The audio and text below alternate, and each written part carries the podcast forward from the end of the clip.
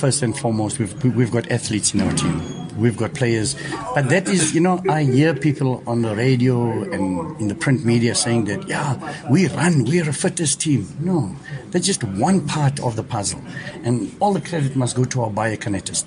It's everything, it's scientifically uh, um, done. Uh, and by the way, she's not a physical trainer, she's a biokineticist. I just want you to I just want you to, to get it because it's quite insulting if somebody is called a physical trainer and yet they, they they've got uh, uh, they've got degrees. So uh, I, I, think it's um, that that she must get the credit for that. But then we sit, the analysts and the assistant coaches must get a lot of credit because we work hard. We'll definitely know, um, the, uh, you know, where we are uh, in the next couple of days. But in saying that, um, you know, it, uh, we never complain if a player gets injured. But if the if the injuries are in abundance like this, and you know, it, beca- it becomes a worrying factor. It really. But anyhow, we believe in God. We believe there's a God. There's no man greater than God. Uh, God, we will pray hard and, and we'll put it in God's hands and He'll help us through this difficult time.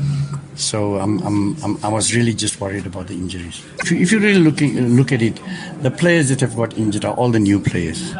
So maybe they're not yet used to uh, our regime. They're not yet where they should be. So um, we'll clearly keep on monitoring it and uh, we'll do a lot of tests to find out exactly where the, the, the problem areas are. Any red card to any team is costly. Uh, but um, Supersport also got a red card yesterday. I was at the match. So um, whatever's meant to be is meant to be. Um, we'll obviously try and, and, and make the best out of it. And it will just give a. I'll never forget uh, Jurgen Klopp of Liverpool when they went uh, to the uh, second leg of the um, of the sem- of the Champions League, and all three strikers, Salah, uh, what's his name, um, uh, uh, Sadio Mane, and Firmino. All three of them were out. He never complained. He never used, and he went and he won the game, and he won the Champions League. So it's no excuse, and we as South Africans must stop talking about players are tired and players are this and players are that. If your t- players are tired, you must have a, a rotational system.